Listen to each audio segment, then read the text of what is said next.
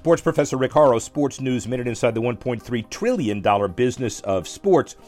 The 2021 IAB Marketplace Outlook survey results show that buyers are optimistic about a 2021 year and expect a 6% overall increase in their budgets.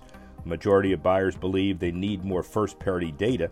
Digital media expected to represent 71% of total budgets. Social, SEM, display, and video represent 60% of total 2021 budgets. An average shift of budget from linear to CTV in 2021 is 21%.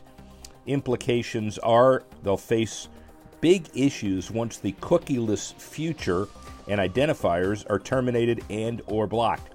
So all those warning messages about cookie use you've been inundated with on websites actually have a purpose. Sports professor Rick Horrow, Sports News Minute.